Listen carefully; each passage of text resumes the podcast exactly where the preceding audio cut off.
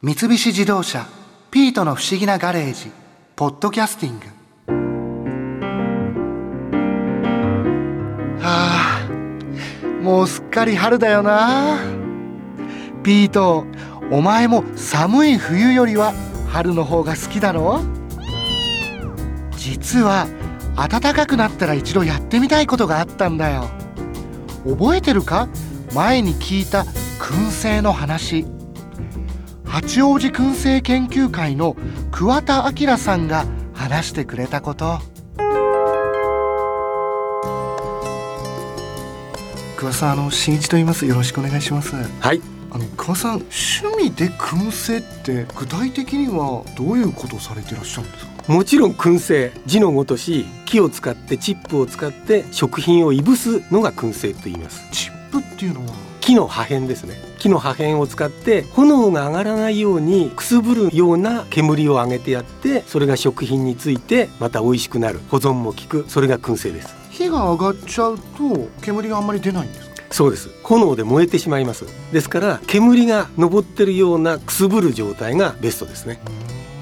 なんか道具とかっていうのはどういうものを使うんですかまず箱があるそこに吊るす食材チップをいぶらせる熱源それとチップなんですそれだけあれば燻製はできます箱の中に吊るすってことそうですねその下で燃やすってことなんですかいぶすんです煙を出すってことなんですよそうですえ燃えちゃわないようになってるんですかやっぱりそれそれが難しいんです燻製は誰でもできるけど誰でも上手にできるわけではないんですですからあとは温度管理が大事なんです箱の中の温度を見るにはやっぱり温度計がないとダメなんですねですから箱に温度計を刺してその温度によってチップが燃えてるのかくすぶってるのかを判断するわけですよちなみに何度ぐらいだとまあ80度超えると燃えてますよねもう一番いい温度は何度ぐらいなんでそれはねなかなか話すと長いんですよすかいやどうなん ですか燻製は冷燻冷たい燻製ですねそれから温燻温かい燻製それから熱燻熱い燻製この大体3つに大別できるんですそれはいぶしてる温度が低い中くらい高いとこの3つなんです冷君っていうものもあるんですかあります冷燻が一番いい燻製ができます あそうなんですかそうなんですえそれはなんでなんですか冷燻っていうのは食材そのものに熱を与えないである程度水分を飛ばして保存食になるような状態でゆっくり煙をかけるわけですねだから食材の温度は上がらないんです煙だけがつくはいそれが一番燻製として本来の姿であり一番美味しくて一番保存が効くとなんかでも今までこう燻製のイメージってこうあったかい煙が出てそれでいぶしてっていうイメージだったのではい冷たいものもあるんですねまあ冷たいと言っても基本的には25度以下を常に保ってやってれば一応冷燻と言われてますその次が温燻ですすねはい温君は大体何度ぐらいなの60度前後ですねその上にもう一つあるんです、熱燻熱い燻熱燻はもう100度以上要は蒸し焼き状態ですあですから一瞬で煙もかかっちゃいますし保存も効かないもう夕飯につまみとして食べちゃうかなんかしないと日持ちもしません熱燻はあそれはやり方によってもかかる時間が変わってくるそううですねまず熱燻が一番短いですもう3分から5分でできますえそんなに短いんですかはいもう5分以上過ぎたらね食材が黒くなっちゃいます煙であじゃあもう本当に火がこう上がってるそうですねはいえじゃあ温君はどれぐらいそうですね温燻はまあ食材によって違いますけどもまあ大体1時間から3時間それ火加減はその間ずっと見てる感じ火加減を見てるんじゃなくて煙の出方箱から煙が出ていくというのは箱の中にある煙っていうのは食材につく煙もあれば箱についちゃう煙もあるんですねだから箱の中にあるもの全てに煙がつくんですよですからその煙が少なくなってくるとチップが少なくなったなっていう判断をしますそれとまた温度計を見て中の温度がどのくらいかそれによって食材にいい温度で煙が当たってるなっていう判断もしますですから中の温度は温度計を常に見てないとダメなんですもう本当に常に見てるんですまあ常って言われて も1秒1秒見てるわけじゃないんでまあ45分に1回ぐらいはこう見て結構見てるんですそのなんか煙当てでほっとくわけじゃないんですじゃないですそれをやっちゃうと結局チップが燃えたりした時にもう取り返しがつかないんですよもうそこで油煙が上がっちゃうんですねゆえんっていうのはい要するにすすですすすあーそれがついちゃうんでもう美味しくない燻製になっちゃうんですよ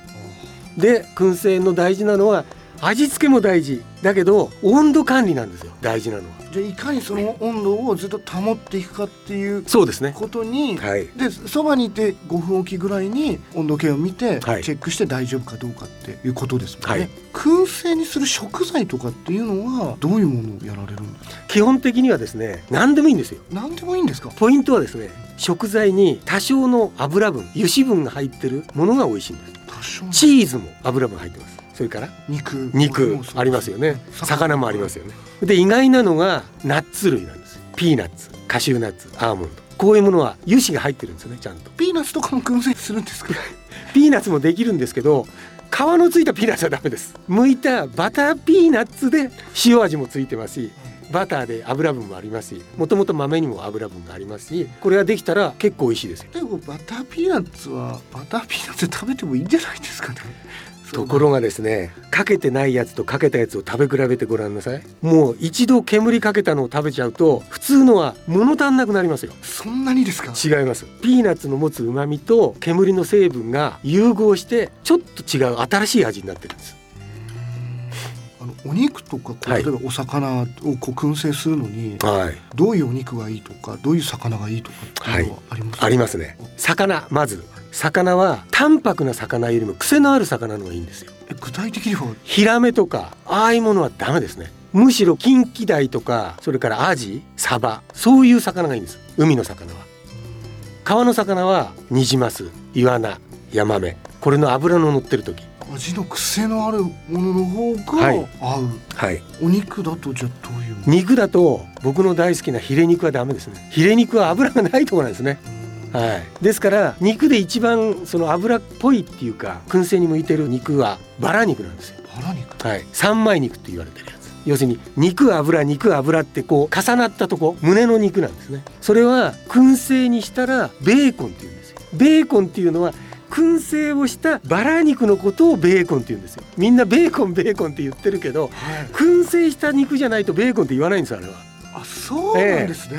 燻製して初めてベーコンになるそうです豚ですかそれはそれは豚です豚ですはいそれ牛も鶏肉も、やっはいぱりその脂があるところの方がそうなんですよいいいいんですけども例えば鶏肉のささみあれ油ありませんじゃあ油がない肉を保存もある程度効きそれと美味しくもさせるこれはじゃあどうしたらいいのかとどうしたらいいかってまず脂身のないささみとかヒレ肉は油を入れればいいわけですよ油を入れるっていうのはで注射しろって言ってんじゃないですよそうじゃなくてハケで塗ったり漬け込んだりすればいいわけです手を加えるそうですもうちろん食材自体に生肉をそのまま入れるんじゃないんですねないんです味もつけます食材によってみんな味付けを変えてますそのちょっと癖のあるような、まあ、魚とか肉ならハーブをちょっとすり込んでみたりスパイスを入れるわけですね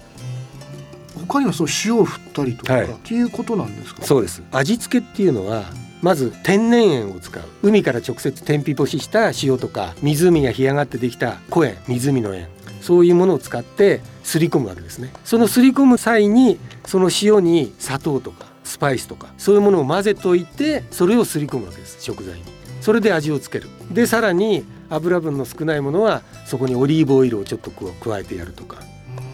そういうふうにしてなるべく煙がうまくつくようにまた煙がついた時に美味しくなるように下ごしらえをするわけですね。じゃあその魚にしても肉にしても最初下の味付けをしてこういぶすっていうこともちろんですよそのまま入れたりとかするのかなって単純に思ってたんですけどそういうことでもないんですね全く違いますね。ただ吊るして煙かけりゃ燻製だと思ってるけどそうじゃないんですよ。奥は深いんです。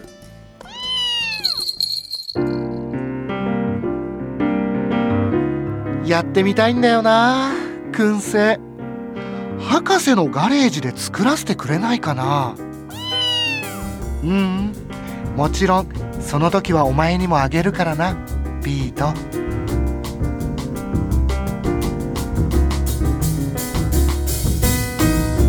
三菱自動車ピートの不思議なガレージポッドキャスティングこのお話は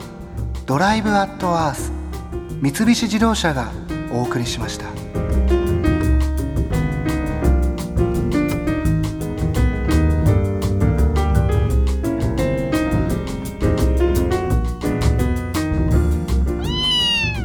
ここで耳寄りなお知らせですピートの不思議なガレージをもっと楽しみたいという方は毎週土曜日の夕方5時東京 FM をはじめお近くの FM 局で放送の三菱自動車ピートの不思議なガレージをお聞きください外に出かけたくなるとっておきのお話満載でお届けしています